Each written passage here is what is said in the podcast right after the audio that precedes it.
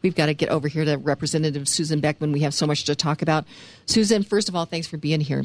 Oh, you're welcome, Kim. Thank you. You guys have been there late at night, and I'm just I'm honored that you're here. Well, it's a great opportunity. People uh, need to know what's happening, and it's hard to get that information and message out there. So, thanks for the opportunity. Well, I'm going to just toss it over to you. What do we want to talk about? So, um, I will say that we've done a very good job this year killing some bills just by stalling. Rent control, family leave, um, sex ed bill. Those are most likely not going to go through, and that's good. That is um, good. We are trying to debate the issues at length and push the calendar back. We only have two more days, so um, what about a special session? They're kicking that idea around. That would be uh, bad. I don't know. You have to have a specific reason for the special session, okay. and the bills that they want. Um, in reality, they're pushing through. Okay. The energy bills, uh, the Xcel energy bills that are going to increase rate cost for energy in, in the Denver metro area and the Front Range, those have already pretty much gone through. They're doing radical voting laws right now. You know, we started out the year with the National Popular Vote Bill, which passed, and now we have uh, a petition started. But right now, we're looking at automatic registered voting for all eligible voters in Colorado. They would just register you and use, they're actually going to use the Medicaid rolls to reach out, and all your government um, data information is going to be compiled. And then they're going to send you a ballot, even if you don't want to be registered to vote. I'm calling that the forced voter forced voter registration. Okay. Yes, uh, there's also a lot of um, bills for voting that are radical in the sense that we're going to have to have voting vote centers in college campuses, but only in the metro area. It's so biased. It it is so intentional to be able to help the Democrats gain more votes. I mean, not to be partisan, but that's what these election laws are about. Um, we had a bill early on, uh, Senate Bill 139, that expanded motor vehicle offices to um, throughout the state of Colorado for undocumented licenses. So it gets real blurred too. Is are, uh, should people be registered to vote? Are they voting? Are they legal to right. vote? Um, we have same day registration in, right. in, Colorado. It's so expensive to have those voting centers. I'm, I'm a county commissioner. I know the cost of opening up those voting centers and, and how many people you have there. Not a lot. And then in Colorado, we mail people ballots. Mm-hmm. But this automatic registration is going to cost counties a lot, a lot of, of money. money. And some mm-hmm. people don't want to be on the voter rolls. I talk to people all the time when I'm out campaigning, and they say, Well, I don't want to participate. I'm done with politics, and I don't want a ballot, and I'm not going to vote.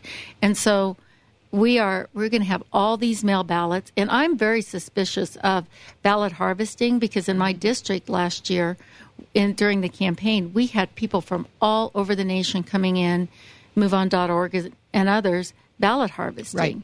And so the integrity of the elections, which we in Colorado have always Value. rated very, very high, is just going out the window. Radical, radical voting um, rules and regulations are now being passed. And just a clarification, you're a former county commissioner and you are rep- a representative I'm a now. representative mm-hmm. now, yeah. I was a county commissioner for 12 years, took some time off, and now I'm a representative. And this for- forced uh, voter registration, there's all kinds of data collection. That's another thing that we're seeing in all these bills, Susan Beckman, is data collection, data collection. The government's getting more and more information on you.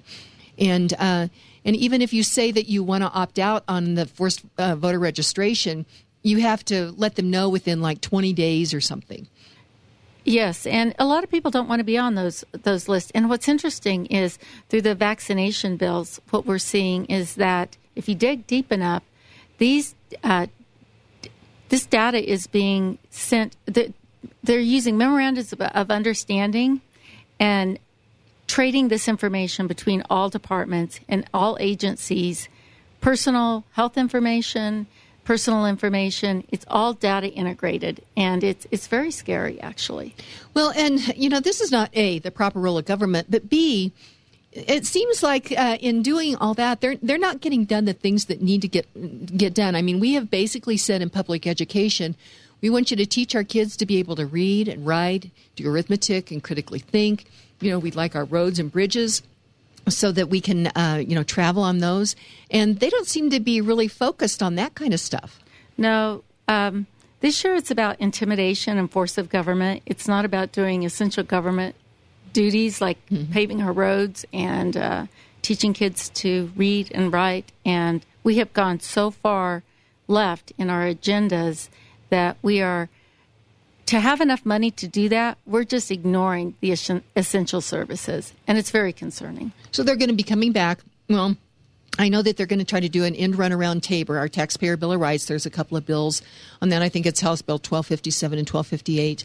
And um, you know what, Susan? Let's do this. Let's go ahead and get back on schedule on breaks. Let's do that, and then focus again on you in this last segment um, because I know you've got so much information. You've got notes everywhere. So this is Kim Monson with Representative uh, Susan Beckman. We'll be right back. Representative Susan Beckman, you're down at the Capitol. We have two more days left. There's so much going on. You guys have been holding the line, but it's it's it's not it's not really Republican versus Democrat. It is people standing for the people, which is a, a number of the Republicans, and then it is these big government, big interest, all that. So let's jump in here. Let's how about healthcare? What's going on with healthcare? So there is a real divide in Colorado from what the people want and where this administration is going. Two years ago, overwhelmingly, by 76%, the people of Colorado said no thank you to universal health care. And this year, we have several studies, uh, bills that were passed, big uh, fiscal notes. One of them is looking at a multi payer universal health care system, one very similar to what we voted down. Another is to look at a state plan system. This bill is actually uh, very dangerous because it it doesn't come back to the legislature. It is like automatically implemented, and so it allows for um, the state employees, which is a pretty big pool, to move into the healthcare exchange and to create a state plan that really would push out private insurance companies. It is a it is a government takeover of healthcare. Uh, reinsurance programs. There's a lot of health bills, but what the direction is is not more market friendly, more co- competition. It is a state takeover, universal health care, Colorado health care, run by the government, and and they do such a crackerjack job on everything. Well, yeah, and it just keep you know they keep on talking about the prices going down, and the prices don't go down. The more government money you put into it, the less transparency you have, the more your costs are going to go up, and that is what we continue to create. There's a lot of special interest two years ago, we passed that Bill 267 where we uh, sent the hospital provider fee to an enterprise for hospitals because they were all going broke. When you look at the amount of profit that our hospitals are making in the state of Colorado, it is shocking. It, the exponential profits, especially in the nonprofit arena.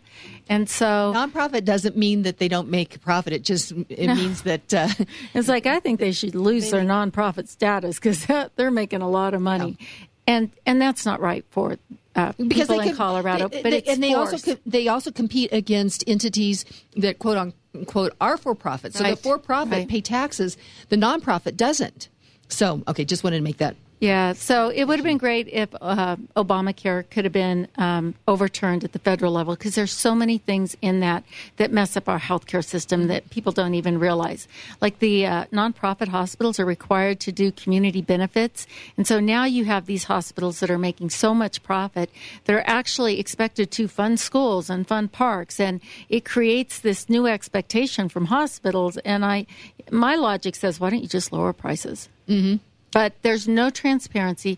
The more you get involved with government regulation, government oversight, government control, the more your costs are going to go up. And that's where we're going in these studies that are just going to be implemented even without legislative oversight or legislative approval.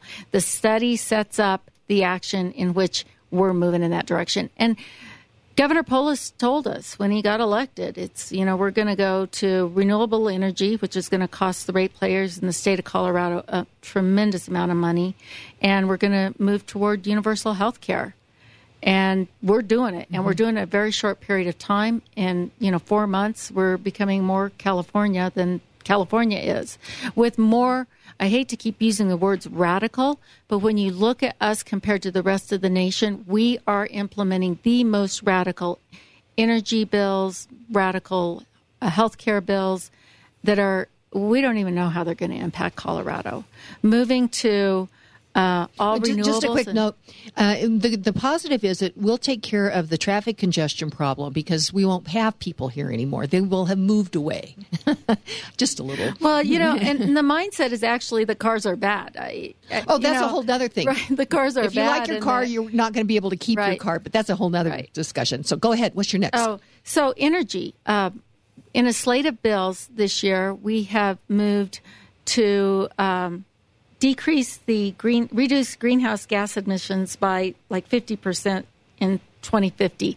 But it's on a fast track. And what we've done is allowed for Xcel Energy to bond out the sky's the limit amount of money to close down the, the existing coal plants. No, the clean coal plants. Yeah, that they put a lot of money in a few years ago um, that is going to devastate rural Colorado and to move toward renewable air, wind energy. And none of it is going to come out of their investors' pocket. All of it is going to be on the backs of the ratepayers. And it, it's has been done in a very non transparent way. We get these bills late and then we go to uh, the the committee, and then it's on the floor, and they add multi-page amendment, multi-page amendment, multi-page How can you amendment. read all that? And they just are pushing it through, and it is more aggressive actually than Uh-huh. the California uh, Green Plan, and their energy costs are going up so much in um, in California, and this is wind and air. It's great. Wind and uh, solar are great, but the technology force. isn't. But the technology force. isn't there yet. Yeah. Right now, our mix is about 80 20. Uh, fossil fuels, 80%, 20% renewable energy. Um, they're going to move to 100% renewable energy. That's their goal, but it is going to cost us greatly. And the PUC is changing. Xcel Energy, all of this is going to be bonded out and on the backs of ratepayers. They even passed a bill, this bill, the gall. Um, it, they're setting up charging stations up and down the front range, and they're going to be free to the user of the electric car, and it's going to be spread across to the ratepayers. We're going to be paying for them these charging stations. They re-upped the um, incentive, the rebate for uh, the tax credit for tax credit, yeah. tax credit for electric cars. And now we're going to let people charge them for free up and down the front range, and we're going to pass it on to the ratepayers. It defies reason. Susan Beckman, we are we're just about out of time. I think after you get some rest, how about let's have you come back after this session? But just tell me, what's your um, favorite bill to hate and your favorite bill to love? My favorite bill to hate is the Census Outreach Grant Program. The federal government actually is funding the census outreach uh, at $2.8 billion. And so there's money there. Um, what a party, the Democrats, did in in this year is that they added an additional six million for census outreach. So they're going to do Coloradans' yeah, money? Yeah, they're going to do their own census outreach. The day that bill passed, every aide for the the Democrats were up in the gallery because this is going to be their summer job. But my concern with this is that I lived through Acorn in my district where they were out spending government money to do uh, targeting and uh, government uh, uh, outreach or voting outreach, campaign outreach. And my concern is that that is what they're going to use. They're going to be knocking on doors.